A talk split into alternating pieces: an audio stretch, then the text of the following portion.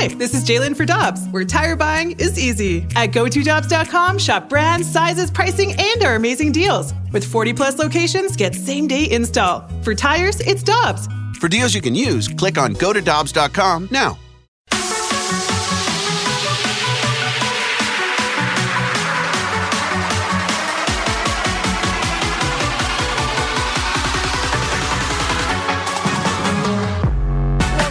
Ferrario and Tanner Hendrickson. I'm Brandon Kiley. It's BK and Ferrario here on 101 ESPN. And right now, we're happy to go out to the 101 ESPN hotline to be joined by Jesse Rogers. He's ESPN's MLB insider, joining us here on the show. We appreciate his time as always. Jesse, how you doing today, man? I'm doing great. Good to talk to you guys. Happy opening week. Absolutely. And same to you. We're very excited about it here in St. Louis, where one of the big storylines, of course, is that Jordan Walker uh, going to be breaking camp with the big league club, the youngest player to do so since, you know, uh, 1960. So it's been a little while since we've seen something like this here in St. Louis. Uh, Jesse, from the people that you've talked to, maybe your own experiences watching him down in spring training, if you've seen him, uh, what are you excited about with the, uh, the debut of Jordan Walker? Yeah, he's he is an exciting player. I was down there early in camp uh, this year and, and, saw what he was all about. Um, he just has a lot of tools. Um, I just like his demeanor at the plate for such a young young player. I mean, I haven't seen a ton of him, but what I've seen, I, I kind of like. Um, you know, uh, yeah, he struck out a lot. Uh, you know, last year especially in in, in, in Double A, and but I, I mean, I, I just like the, the the demeanor. I think he can handle the moment. You're seeing that with guys. I mean, Corbin Carroll signs that huge contract. You, I think you're seeing more maturity out of, out of guys younger than ever, and I think part of it is organizations have brought these guys along. I mean, there's just been a change in, in how they treat young players, right? It, it's no longer, hey, be seen and not heard. They really incorporate them, even at the minor league level. They want to get them up as soon as they can. There are incentives now to bring up players and not manipulate service time. So I'm just going to say I like his demeanor. I like his game.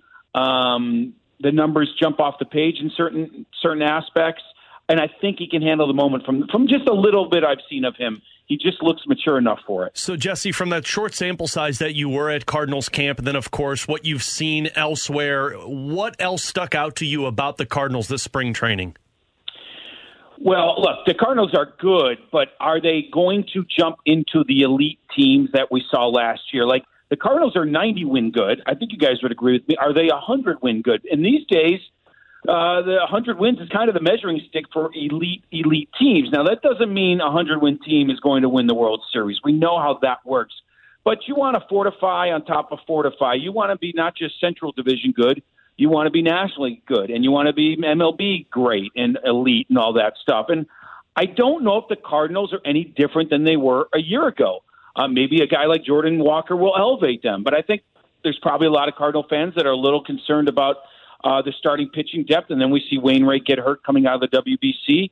I, like other people, thought the Cardinals could have added a, a number one and moved everyone down a notch.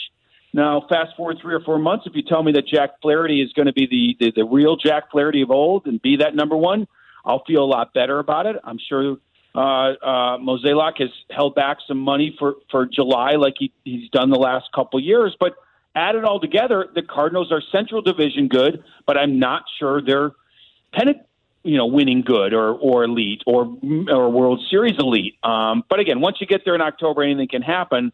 Um, it's just the same old thing with the Cardinals. I like them. I'm not sure I absolutely love them. I think that's pretty much where we're at. I said earlier today, if you set the bar at like 95 wins, so kind of splitting that that difference that you were just discussing, I think that's what everybody's wondering is okay, how do they get above 95? And for me, and you could tell me if you disagree with this, Jesse, I, I think it's tied almost exclusively to Jack Flaherty because if he becomes that number one starter, sure, you see how they've got that ceiling because now all of the depth starts to fall together. You got Mikolas, you got Montgomery, you got Matz. That's a decent two, three, four. You have a lineup that everybody, whether it's nationally or locally, seems to really like. The bullpen is solid. I could see how it works.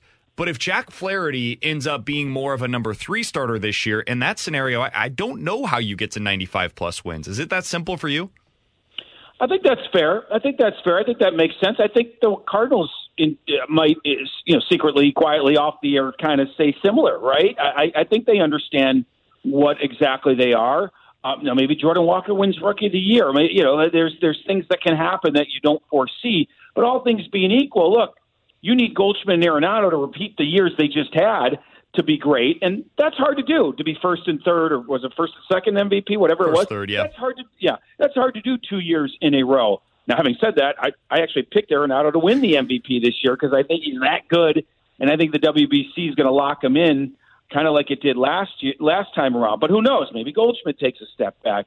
So, I, yeah, I think you need something like Flaherty to jump up and do that, or Jordan Walker to be the rookie of the year, because everything else is kind of predictable. Great defense, solid enough pitching, good enough offense to get to 90, not necessarily 100. But maybe this is all for naught because 90 will get you in in the Central, most likely, and then it's a crapshoot just like it was last year. Course, if uh, you win enough games, you, you can get a buy and, and, and fortify yourself past that first round. So there's things like that we could talk about.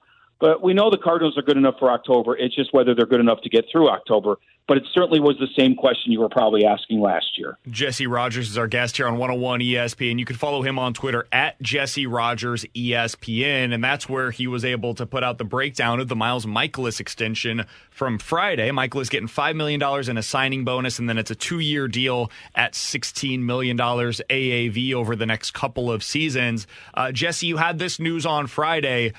What'd you think of the extension that the Cardinals were able to get done with Miles Mikolas? I think it's, as long as he's healthy, of course. I think it's it's it's fine for both teams. Um, it, it, look, it's a, a two-year deal extension. It's not huge, huge like commitment, and you know, kill you for the CBT and things like that. But here's the key: I mean, you got three free agents in your starting staff, and one of them is just uncertain in general, meaning Jack Flaherty. You just don't know, and who knows? Maybe Jordan Montgomery signs up. Maybe there's, you know, you, you're fine by the end of the year, but you need some stability.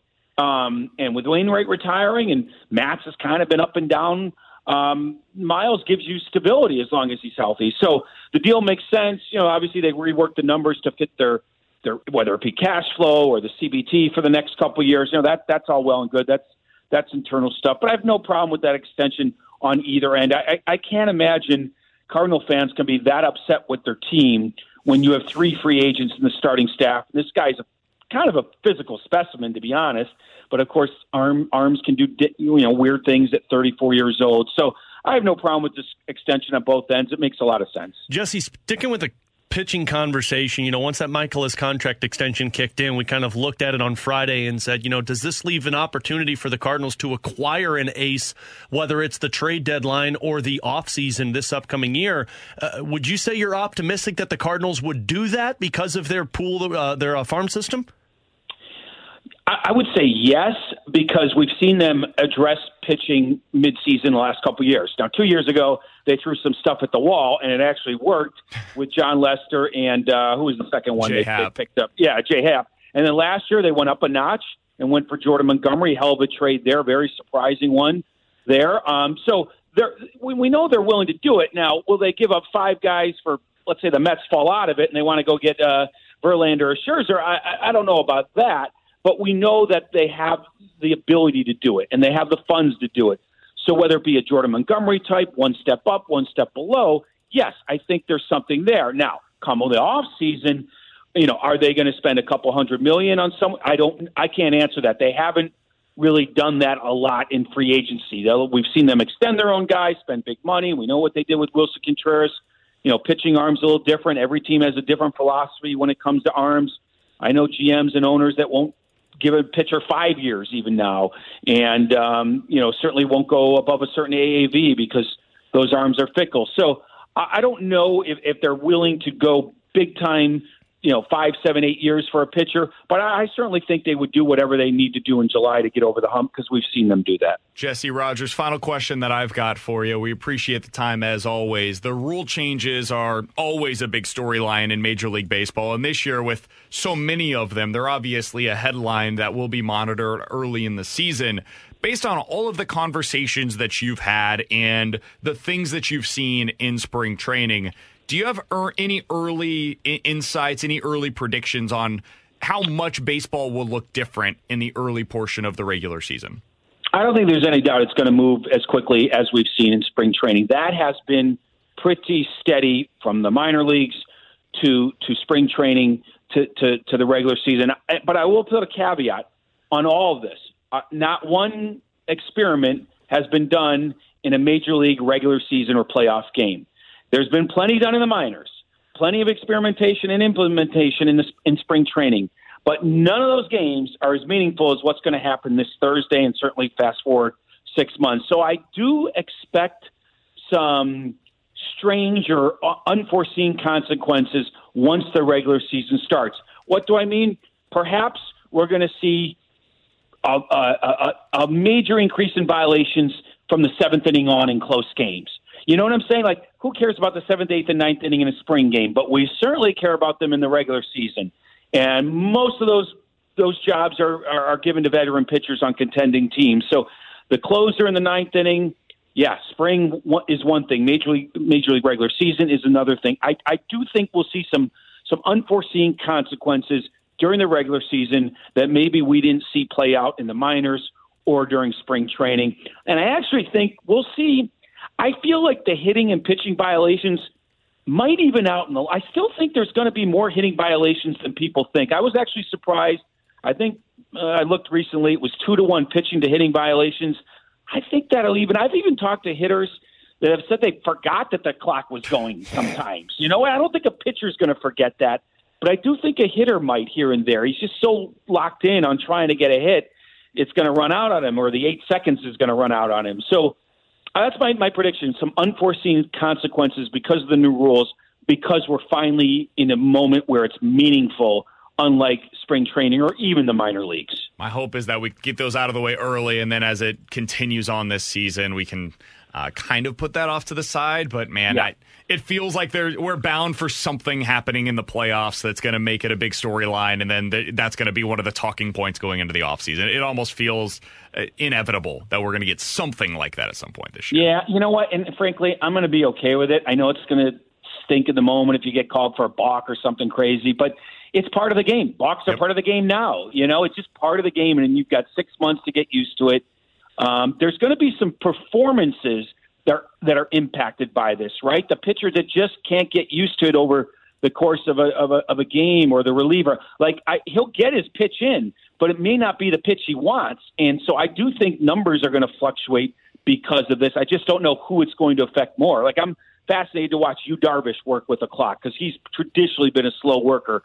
Can he be as effective? Right, that's the key. It's not just getting it in under 20 seconds it's getting it in and throwing a great pitch. So all this is in play.